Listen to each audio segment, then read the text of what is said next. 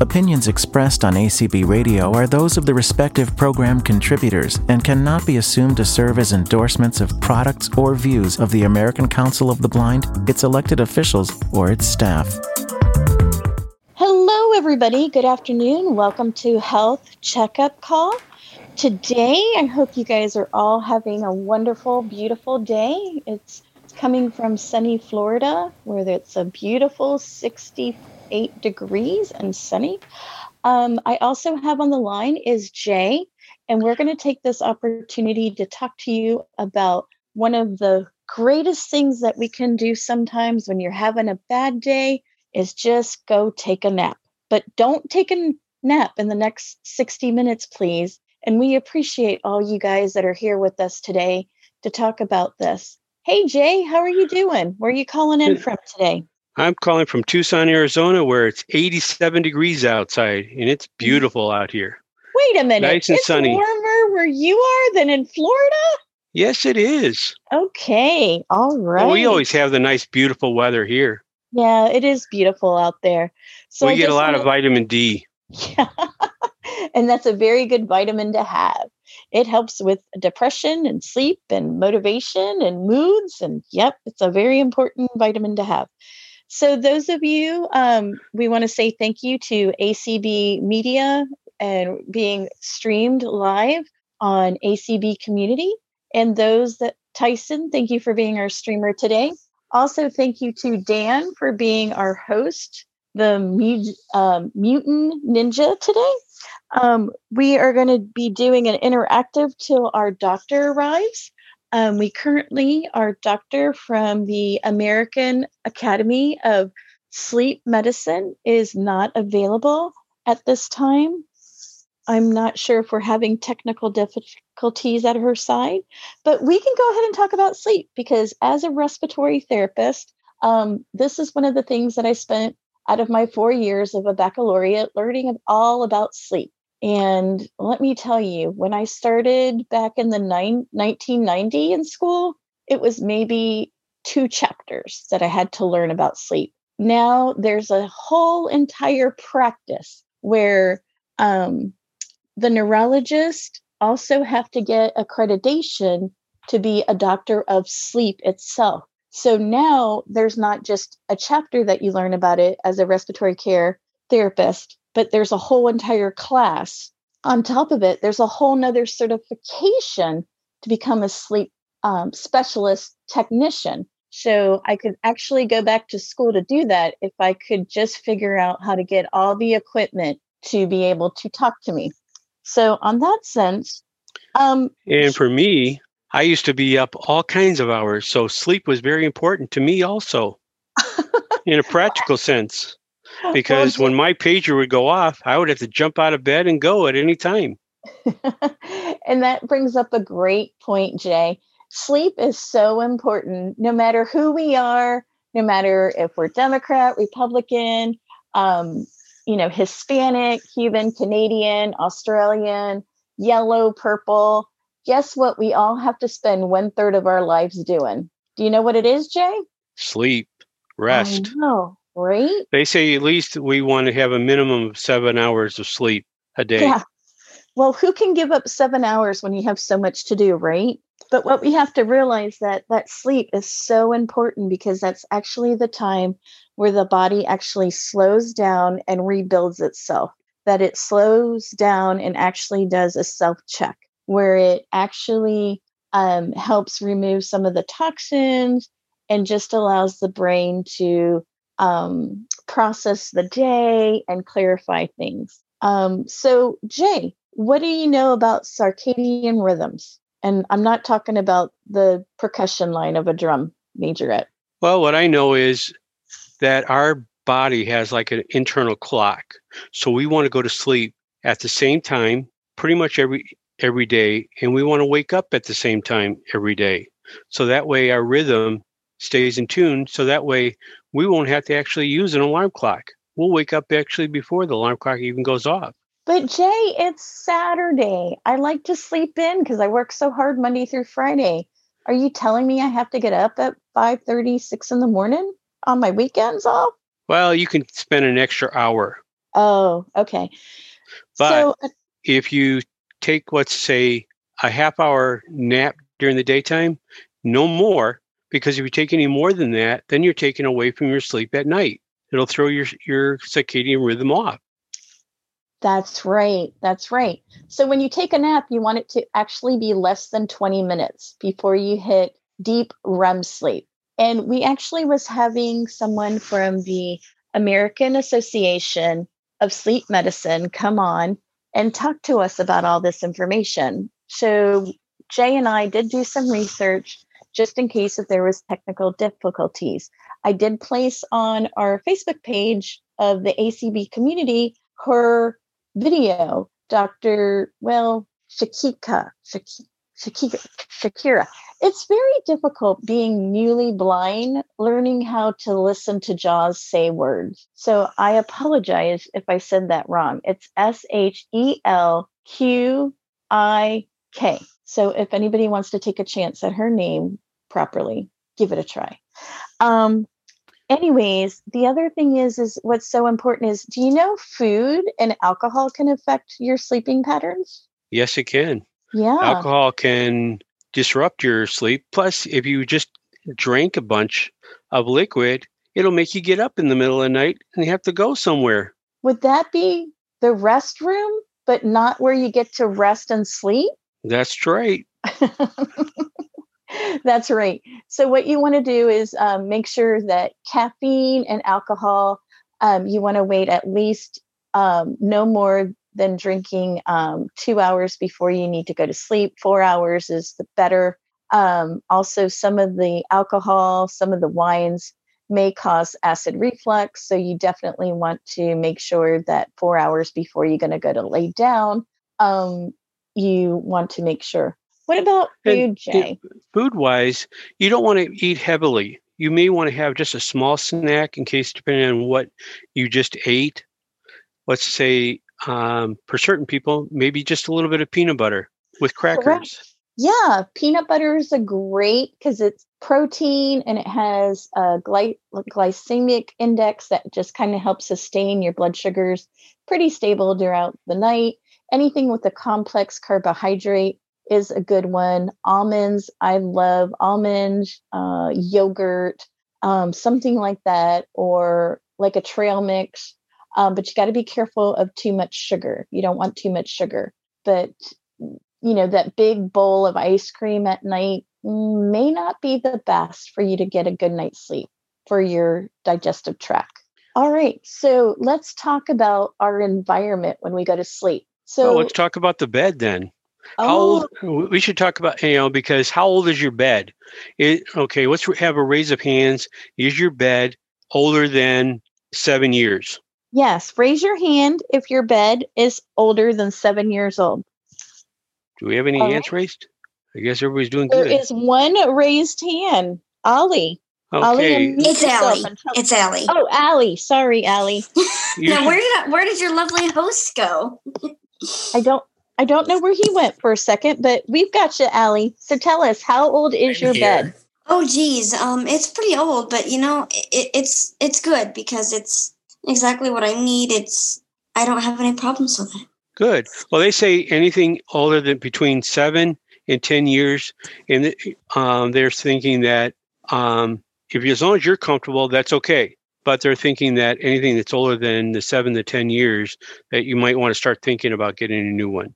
And the reason why is, Allie, is do you know basically at night, your body is regenerating itself. So you actually drop off cells that add up. So your mattress actually weighs 3 times as much as it did when you first bought it by the time it is 8 years old. So if you are like me and love to clean, my bed, I get a new one next year. Every 7 years, I get a new mattress. And those of you that are out there, you want to make sure you flip, turn, and rotate your mattresses. Okay. Another good thing to do, though, is get new sheets. Oh. And that should be done every 5 years. Yes. The minimum. Yes. And as the thread count increases, the length of the material does last longer, because I do have a pair of Egyptian sheets that are 1,000 thread count. So, but those are very special. Those must be very comfortable. Oh, they're extremely comfortable. And they're somewhere in my linen closet. And the reason why they're so special is I can't find them right now. And I think they're, I don't, anyways. So yes, they are, thread count is important. I don't do anything less than 350. I just don't like it. What about those cotton ones? Let's see, anybody out there sleeping with cotton as their linens? Raise your hand. Anybody raising their hands? There are no hands raised. Okay. Yeah, I don't like them either. They tend to be a little bit of hotness. So, you know, Jay, all the doctors and, oh, Janine, you have something to say? Unmute yourself. Yeah, I have the cotton t-shirt ones, and I also have flannel. I really like flannel because they're cozy. I have some with snowmen and trees. And then I also have silky ones, and I have orange ones. Like, I have lots of sheets. I have a sheet obsession a little bit because I like to change them. So yeah, but what's wrong with sleeping on the t-shirt sheets, Terry? They're so comfy. I think they're too hot. They're too hot for me. Yeah, but that's okay. Don't wear clothes then. Who says I do? Anyways, okay. The next subject. They're still too warm for me. I don't like them, but it's okay. That's why I love being able to have a way of agreeing to disagree. Yeah, it's a fun t-shirt. Like, everybody's different. That's right. I do like the t-shirt sheets. I have size queen sheets. That's a good gift present, FYI. Oh, FYI. Okay, maybe some Hello Kitty. I'll have to look it up. Or maybe I'll just come and take your sheets from your closet, the Egyptian sheets. No. Yes. Okay. Thanks, Janine. Sure. So, another thing, in your room, you should also keep the temperature around 70 degrees. Yes. Cooler is better for you to sleep. And maybe that's why I don't like the cotton, because I usually keep my house at 72. Okay, so Jay, we forgot one of the most important rules of your bedroom. There's only two things you should do in your bedroom. You should sleep, and you should only have sex. You shouldn't read, you shouldn't have electronics, and definitely no TV watching. It should be your sanctuary of sleep. So basically what we're going to do is we're going to talk about sleep hygiene. That means you set up a way that you prepare your body to go to bed so that the melatonin, which melatonin is the hormone that's released that tells your body, okay, it's wind down mode. So what do you know about melatonin, Jay? I know it's produced naturally, and you can also get it over the counter also. Exactly. You can also definitely check with your doctor, about this if you have any kind of problem sleeping also. Correct. Before you take any over the counter, I need help going, like those nighttime assistants, over-the-counter medications, any type of supplements, even melatonin. You always, always want to communicate with your medical team, with your physicians, and even especially your pharmacist, because your pharmacy will know all about your pharmacokinetics of all your medicine. And a pharmacokinetics is a fancy term for how the medicine breaks down in the body. And sometimes if we gave Jay melatonin and gave me melatonin, because of our different body types and medications that we're on and disease processes, it might be different. So it's so important to talk to your pharmacist so he can assist you on if you're having a side effect or not and the warning signs. So I had one medicine, the doctor goes, "Are you getting a lot of sleep with that?" I didn't want to have him give him the heart and tell him that I was wide awake with it, because it took the pain away, but it kept me awake. And it wasn't supposed to. But see, Jay, why were you scared to communicate with your doctor of exactly what was going on? Do you know there's actually a syndrome? No, I don't. Yes, it's called the white coat syndrome, where you that's the layman's term, but there is a medical term for it. I just forgot to write it down. And it's basically you want to be the best patient you want to be, or you feel that your need is not as important as maybe the next person, and you don't want to take the time up with your medical team.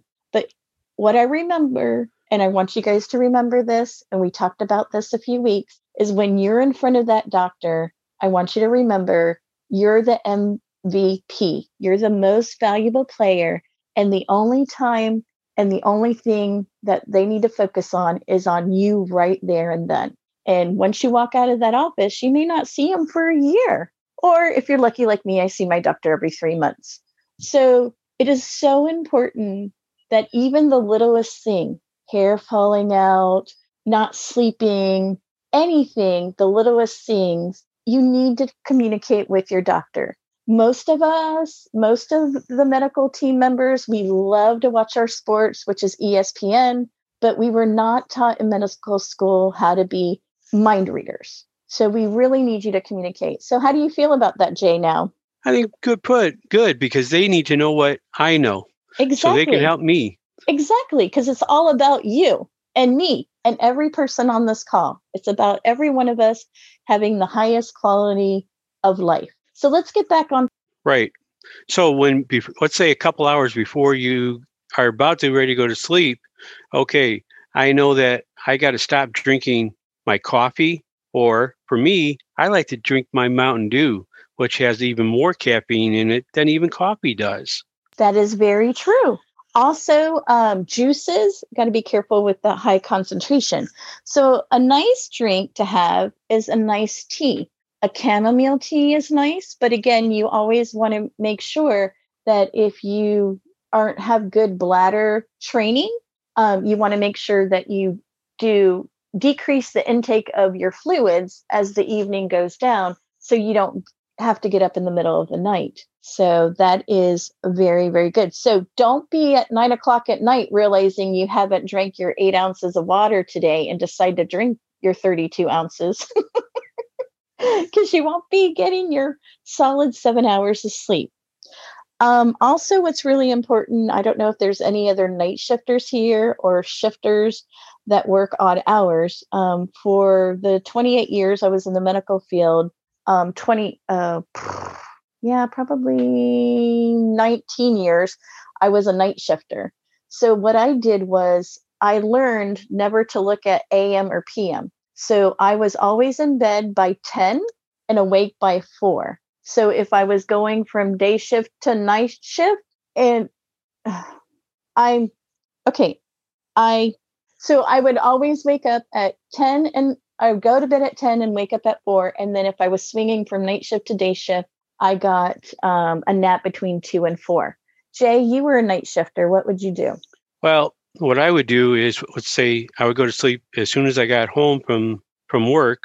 And then I would also catch maybe a couple hours just before work, get that cat nap or whatever to get a little bit more rest. So that way I'd be good and ready for work. In your room to help you, so that way you're blocking off some of that light, is having nightshades. Oh my goodness. I had those blackout curtains, and boy, did they really black out. But now I don't need them so much. Me neither. So one of the other things that's really challenging is your environment. So we covered sounds, your bed. Also, we forgot about pillows. So you want to make sure that your pillows are doing the right thing for you. Your pillows should be evaluated and new as well. Yeah, constantly evaluate them, because there's all kinds of pillows and all kinds of different things. And they even have, let's say, pillows. I know you shouldn't be doing this, with speakers in them. So let's say you can hear night sounds. Well, that's one of the other things I wanted to talk about. There are a lot of helpful things. My favorite is YouTube has free sounds, environmental sounds like ocean waves or mountain streams or forests where you hear the birds and the other animals. That one Janine might like. That wakes me up, though. because then I'm thinking there's an animal next to me. Well, that's the thing that's so neat, Jay, is we're all human first and we all have different tastes and flavors.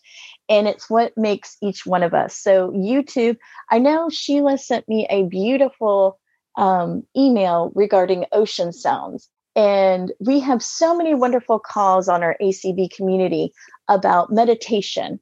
And that is what I try to do every night before I go to bed, about 10 to 15 minutes just to calm my mind down and try to unwind. And I do play music from YouTube that's meditation just to help me not think about anything, but just to rest. So that's my advice on that.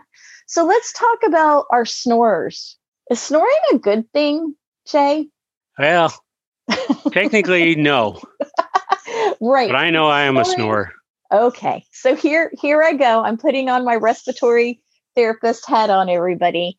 Hold on for the ride. So snoring is not just someone trying to wake you up for the fun while you're sleeping. Snoring is a sign of there may be a potential sleep disorder, but it's definitely a sign of airway obstruction of some sort.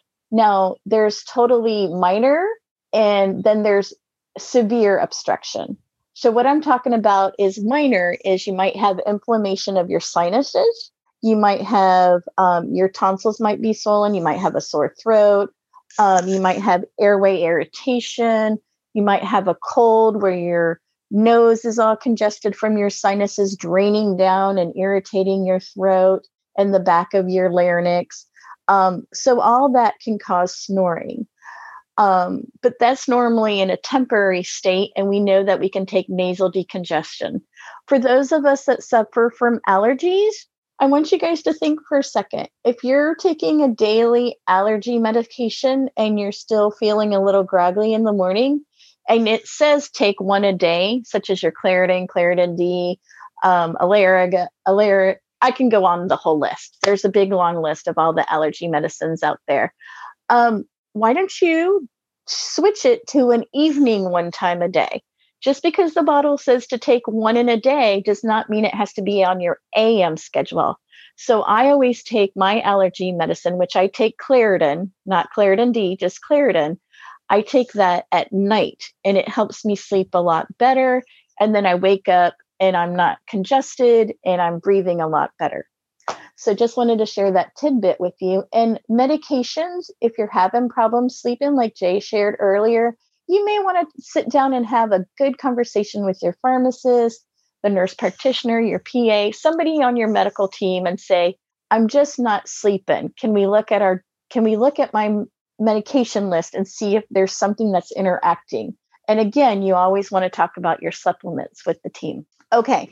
So if you have a partner who is a snorer, the first thing I recommend is not to get in a pillow fight, because that can lead to a whole nother thing. Right, Jay?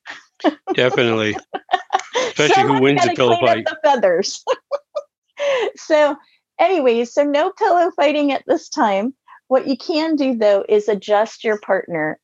Most people, I think, shake and wake, which is okay, except that might not be a permanent situation, but you might want to turn them from their back to their side and all that. And normally when it's a mild inflammation process going on for the upper airway, that will resolve it. There's the head tilt chin lift that kind of pops the tongue out of the way a little bit, but it's not a normal state for us to sleep in. So when that starts happening, and unfortunately with all of us being in corona isolation, we tend to be evaluating our choices with more carb intake, and we might be gaining a little bit of weight. And unfortunately, when you gain a little bit of weight, and there are certain things that you can go on to the American Academy of Sleep Medicine, which I'll make sure to put the link on our Facebook page where you can go look.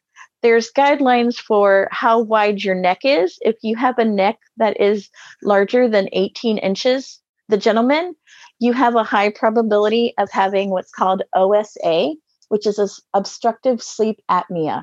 And that's when you need to have a sleep study. So if you've done all you can to evaluate your partner, especially when you hear them snoring and then they stop snoring, pull the covers off and see if you even have any chest rise. That is total obstructive sleep apnea. That is actually very, very dangerous. There are a lot of studies that have shown if you have obstructive sleep apnea and you are not being treated with all the different devices out there to help you sleep properly, sometimes it's a surgery, a minor surgery, sometimes it's just some other things that need to be done. But the devices that have come out is amazing to help us sleep healthy. And there are so many sleep studies. There are sleep centers around the United States. There's only about 2,600.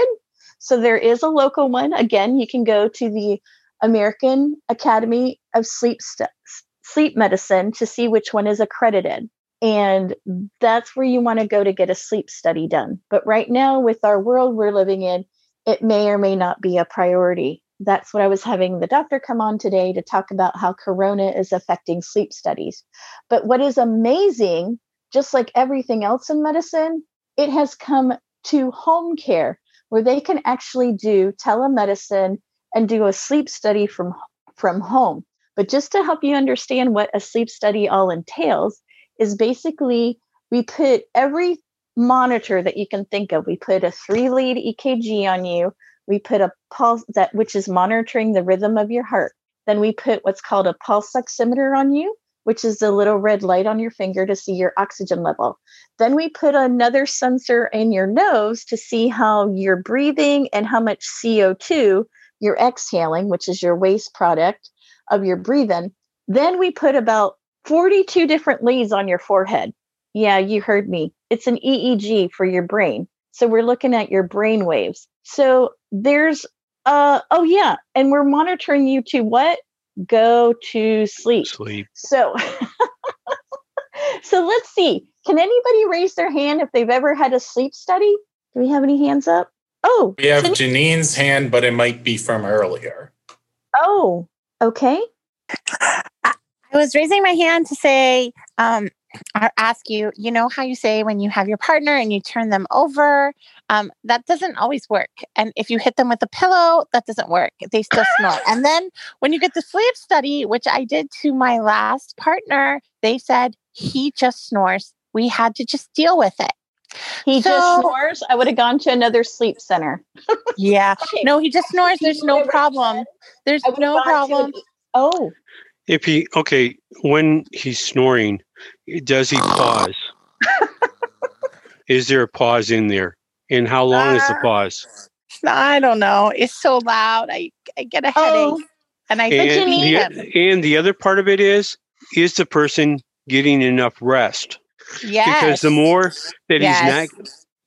more that he's not getting enough rest, the more louder the snore will be. Mm-hmm. No, he gets enough rest. He was getting rest. He's just very, very loud. And, you know, Terry is loud, too, when she snores, by the way. Oh, thanks, Janine. I know. So just to let you know. How do we fix the snoring? Well, I don't normally should be going to sleep while I'm on a Zoom call with my pillow where it was at. Good bless America. Maybe two. But, you're not the only one. It's okay. So, yeah, there's some of us on Zoom that have kind of dozed off with our family and friends, and that's because we're comfortable. So real quick, just to let you know, oh, Lordy. What kind of machines may I get? Next conference is going to be good. So Janine, thank you for bringing that up. So if you go and have a sleep study, they're looking at two things, obstructive sleep apnea, and then seeing if there's any neurological effects going on. Like sometimes you might be having seizures in your sleep that you don't know because they're very mild. So if that was negative, the medical team should have said, let's go see an ENT doctor. And that's an ear, nose, throat doctor. So If your sleep study comes back negative, meaning you don't have obstructive sleep apnea or you don't have any neurological reasoning for obstructing your airway, or You may stop breathing because of a neurological reasoning, because the signals to your diaphragm might be interfered by the vagus nerve. And I'm just not going to go any further than that. But there are people that actually stop breathing in their sleep and they make no noise when they do it. And that's even more dangerous. So what I'm here to say is if you go get a sleep study and he's still snoring and he's still alive because you didn't suffocate him with a pillow fight and a feather went in his throat, go see an ENT doctor, because there's always a reason for our symptoms. If you don't get an answer from that medical person that you're communicating with, don't stop. You have to be your self-advocate. You've got to. If you had your tonsils out when you were a kid, can your tonsils grow back? No, your tonsils don't grow back, but you can get a pus pocket. Yes, they can. Well, yeah, they can. That's true. That's true. Because actually, it's rare. It is rare, but yeah. Because my one son actually had to have his tonsils removed twice, and it grew back again. Wow. Yeah, I should have said it's possible, because the human body, anything is possible with the human body, but you have to be careful. You know, even if you had your tonsils out, you got your adenoids back there, and you can create pus pockets, especially if you don't have good oral hygiene. You can get infections back there and create pus pockets that can cause obstructions. So that's what I'm two trying types to say. Of doctors to keep in touch. We've got our neuro doctors and our sleep doctors, and then we've got our ENT doctors.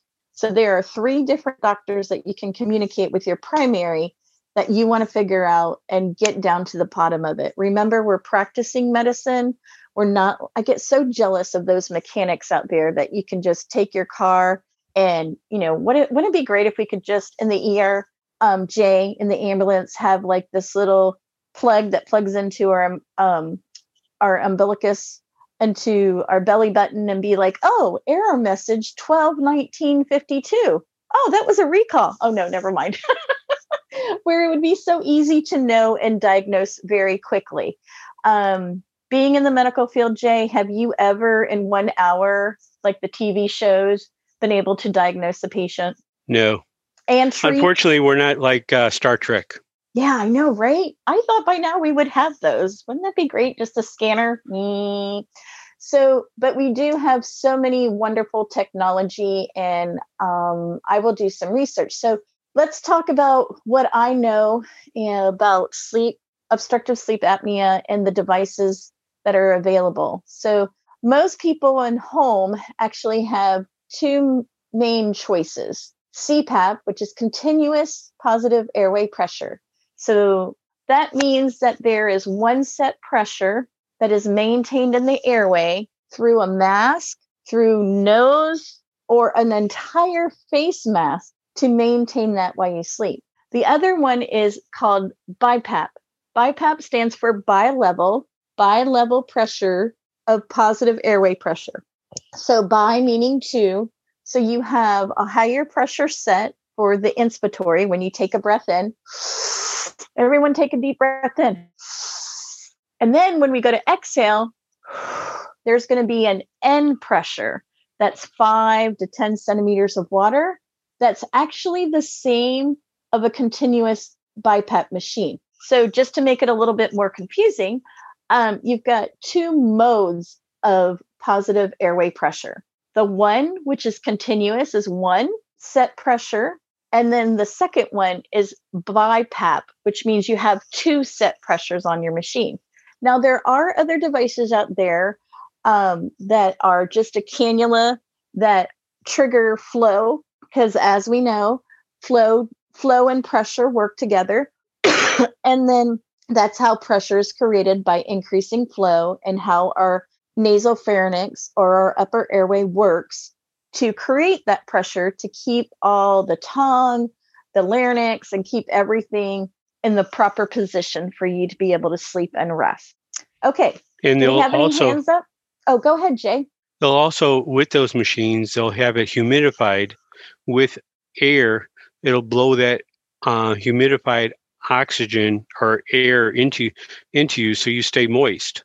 It'll help. Well, actually, now, Jay, there's a lot of. I was so excited about having somebody from the American Association our American Academy of Sleep Medicine, because there's some controversy about that humidification because of the washout that occurs. Unless you have heated wires for your BiPAP circuitry, just like you mentioned earlier, having 70-degree room temperature, and for every 1 centimeter of tubing that you have from your machine to your apparatus, your interactive apparatus being a nasal mask or a face mask or a cannula, you actually decrease the humidity.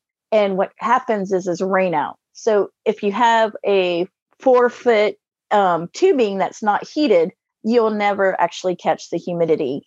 Will never be 37 at the mask. And there's been a lot of humidity devices over the time period for home use, where they tried humidity and they tried to put the temp by the mask and they have meltdowns. But I will tell you, when you go to the hospital, that's where we have the more expensive equipment, and we don't have to deal with the insurance home care equipments, the DMEs. We want to make you healthy, and warm, moist air helps with what's called the ciliary motility. So what is all that you're talking about, Terry? Okay, so when you actually have a system in your lungs that help keep your lungs clean, there are these little hairline follicles called ciliary that lines the trachea. And when you wake up in the morning and you do that little coughing clearing, that's because those hairline follicles all night long while you were resting, as long as you were not dehydrated, was actually cleaning your lungs while you slept. So those of you that are smokers out there may hear or know someone that smokes about the smoker cough. So just to give you an understanding what nicotine does to the ciliary motility system is one puff of a cigarette. The nicotine paralyzes the ciliary motility system for 20 minutes, That's one puff. So that's why when you go to bed and you know someone that's a smoker and they wake up in the morning, they sound like they're coughing up a lung. It's because while they finally went to sleep, the ciliary motility system wakes up and starts trying to clean the lungs out. I hope that helped answer some question. Talking about cleaning, how do I clean the machine? Oh, Jay, I'm so glad you asked that question. So first of all, you want to make sure you follow the manufacturer recommendation, and hopefully you got good education from the respiratory therapist that helped set up the equipment with you. But there are a lot of new products that are out there. You're supposed to clean it every day. Now, those of you guys that are out there that have CPAP and BiPAP know that can be very complicated, cleaning the mask and the tubing. So at least make sure you wipe down the mask inside. And if you have a cold, that's when you definitely want to make sure you clean everything.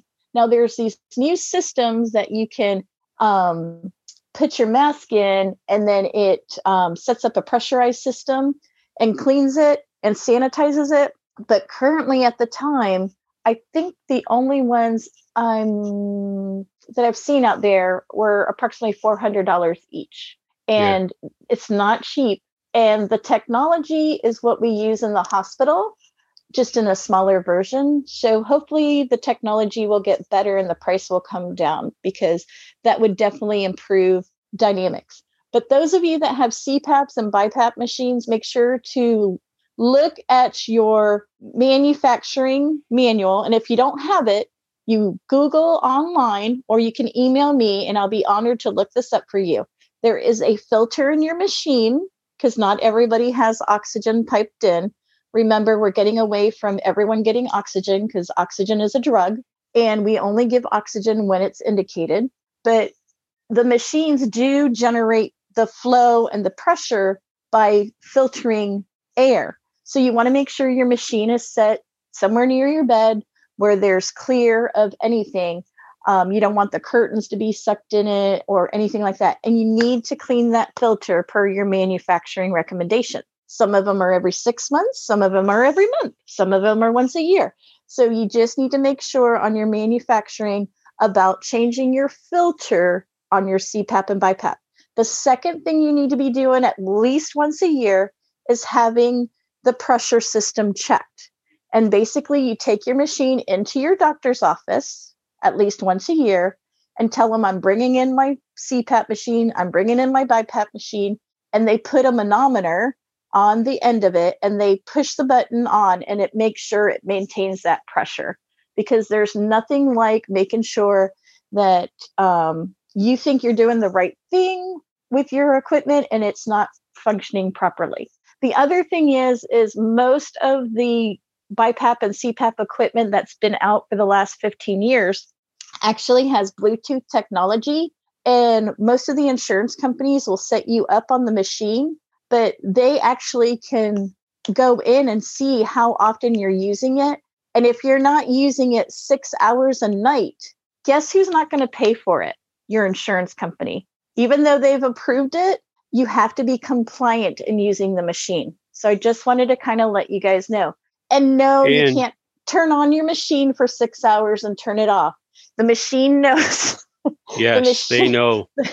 The machine knows when you're wearing versus just being on. So nice try. I've seen some really awesome things. And if you go to the hospital, if you're going to go have, like, say you stubbed your toe and something happened to your toe and you had to have knee surgery, and because, you know, I tend to fall off golf carts, as some of you guys might have known, if you end up going into the hospital and you wear CPAP, BiPAP, or any of the nasal things, pack it up, have a friend bring it into the hospital, because we at the hospital really want you, if you are in for routine care, to have your home equipment, because we want you to be restful. And those settings are going to be a lot more comfortable. So if you go to a hospital and they're like, no, we can't let you use your equipment, all you have to do is have your doctor write an order, may use home equipment. And then boom, you get to use your equipment. Okay. We should probably see if there's any questions out there. Okay. And let's do that.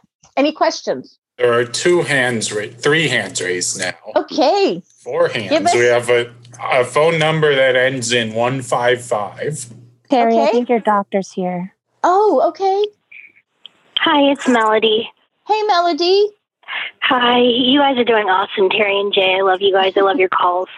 My friend and I, she has a traumatic brain injury, and I have 5 psychiatric disorders, among other things, and we don't have any patterns to our sleep, especially right now because of Corona. And we just, you know, we don't have to go anywhere really. We don't have to answer to anyone except appointments, of course. And her dementia-like condition will cause her to want to wander at night. And I notice that when I am with her more than when her boyfriend's with her, or abusive boyfriend, or when she's by herself, she'll sleep really well, especially if she's in my home in my bed, because I have one of those Serta bed with the adjustable base that you can set it up and lean. It's kind of like a hospital bed. So she will worry at 2 a.m. about cleaning her kitchen. And that's when she'll want to do it. And she'll want to sleep during the day, although she's very symptomatic of narcolepsy and sleep apnea. She snores sometimes like a freight train. And but when I kind of like to hear her breathing, I'm losing my hearing, and she doesn't hear it all out of her left ear. And I like to hear it when, because I know that she's alive and she is has type 2 diabetes. She recently survived quintuple bypass surgery, 2 heart attacks at least that we know of. And her brain injury is so severe. And I just wonder, you know, how, when I am with her, do I get her to go down at night? And, you know, she'll want to, the radio station she has to have on is the heavy metal, new rock, hardcore. Oh. She's almost 59 and she can sleep to that. That'll definitely, you know, not in get 5 seconds. Sleep. And, she does it. She falls asleep, but I can't do it because I'm a sex trauma survivor and they have, you know, some innuendos. Yeah. And it's like, so I got to turn it off when she gets to sleep. But she will not drink any kind of warm liquid, no tea, no warm milk. No, it has to be cold. And she's easily distracted. So, and she loves it dark. Of course, I don't mind that, but the lights have to be off and there has to be some kind of noise. Although eventually what I'll do when she falls asleep is turn the TV off. But what I figured out I hear what you're saying, and it's a multi-level. And I want to take just a few minutes because, you know, we'll communicate off the call, and because it's multi-layer. But one of the things you brought up of how she sleeps when you're with her or her partner is there is evidence-based research, and you can actually go to the website of American Academy Sleep Medicine, and there is studies about weighted blankets. Now, I've known about this because of working with pediatric and autism, There are blankets that have different kind of weights in them, which I do not know if the doctor's in the house. I don't know what the optimum weight is, but if you can get some kind of blanket that kind of snuggles her, because the most comfortable position you're going to go to sleep in is the safest. And like I was speaking to someone the other night, you know, it's like being back in your mom's arms or your dad's arms where you're cuddled and you're squeezed and you're held. So those blankets really help bring comfort, warmth, and pressure. So you might want to look at that. But real quick, I hope that helped you for the moment. I want to see, is there a doctor in the house? Do we have a doctor in the house? Yes, I'm here. I'm Dr. Shelgikar. Hi. I apologize. I hope you hadn't been waiting long, and I hope I did okay. Oh, no, that's okay. You're good. Can you say your name for me? Because I'm blind. I'm usually blind. And so my computer has this language called JAWS, and I'm not sure if I'm saying your name correctly. Can you pronounce your name for us? Absolutely. It's Dr. Anita Shelgikar. Okay. What time is it, Tyson? You have about 4 minutes left. 4 minutes left. Awesome. Okay, so you have 4 minutes to add anything you would like. Oh, for me? Oh, I'm happy to answer questions if there are ones in particular. Did you want me to weigh in about the weighted blanket, or was there something in particular? Please. Can you please? Yes, that would be fantastic. Yeah, I mean, there was, to build on what you were just mentioning, there was a recently published study in the Journal of Clinical Sleep Medicine looking at weighted chain blankets for management of insomnia in patients with various psychiatric disorders.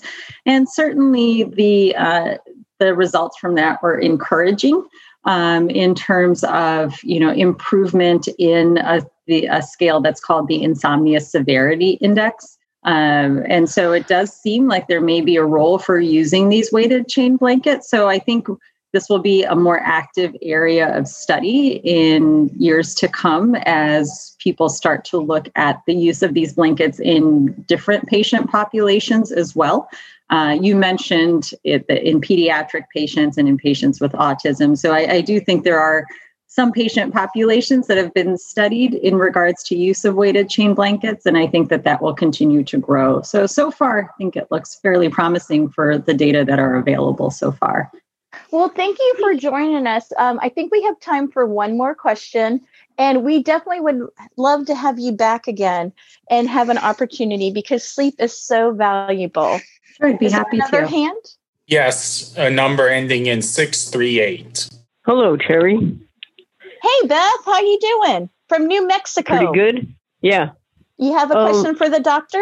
Yes. Well, you were mentioning about mild seizure activity. When I did my sleep study, that's what they said that I had. And I knew that while I've had grand mal seizures before. So I kind of knew that. But then how come you don't, I guess they're so mild that you don't feel them or anything like that, huh?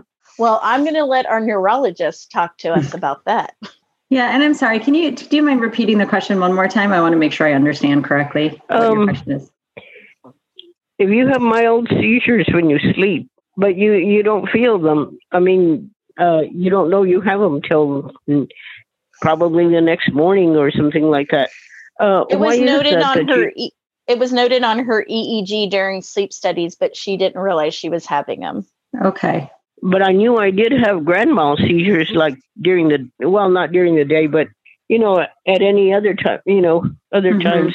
Right. So the question is how to follow up from there at that point, knowing this information now? Why is that you do have those and you don't know about them? Yeah, you know, to be honest, that's a function of different type of seizures that can happen at various times of day, both during sleep and during wakefulness, depending on, I think, the area of the brain where the seizure is generated and also the degree of spread to different portions and areas and regions of the brain. That may be influenced by the seizure activity, may influence the perception of symptoms or loss of time or other things like that. So that is something that we can see even when patients have seizures during wakefulness as well. So sometimes we do find what we call electrographic seizures, which is when the brain is having seizure activity, but clinically or when we're looking at somebody and observing them, we may not see manifestations of that. So I think in light of the information that was found on your sleep study, certainly important to follow up with your doctor or healthcare provider, particularly a neurologist if you don't already have one that you've been working with. No, in this little town, I can't get a neurologist. But also, I was wondering, would a weighted blanket help me in any way like that? I am so sorry. I'm so sorry, ladies. Beth, I will reach out to you. Doctor, okay. I'm going to reach out to you to reschedule another full hour or maybe even 2 hours, as we didn't even get to barely touch the iceberg of sleep. But we really appreciate you being here. But unfortunately, we have to end our stream and jump on to another call. I understand. I just want to say that the weighted blanket is not a treatment for epilepsy.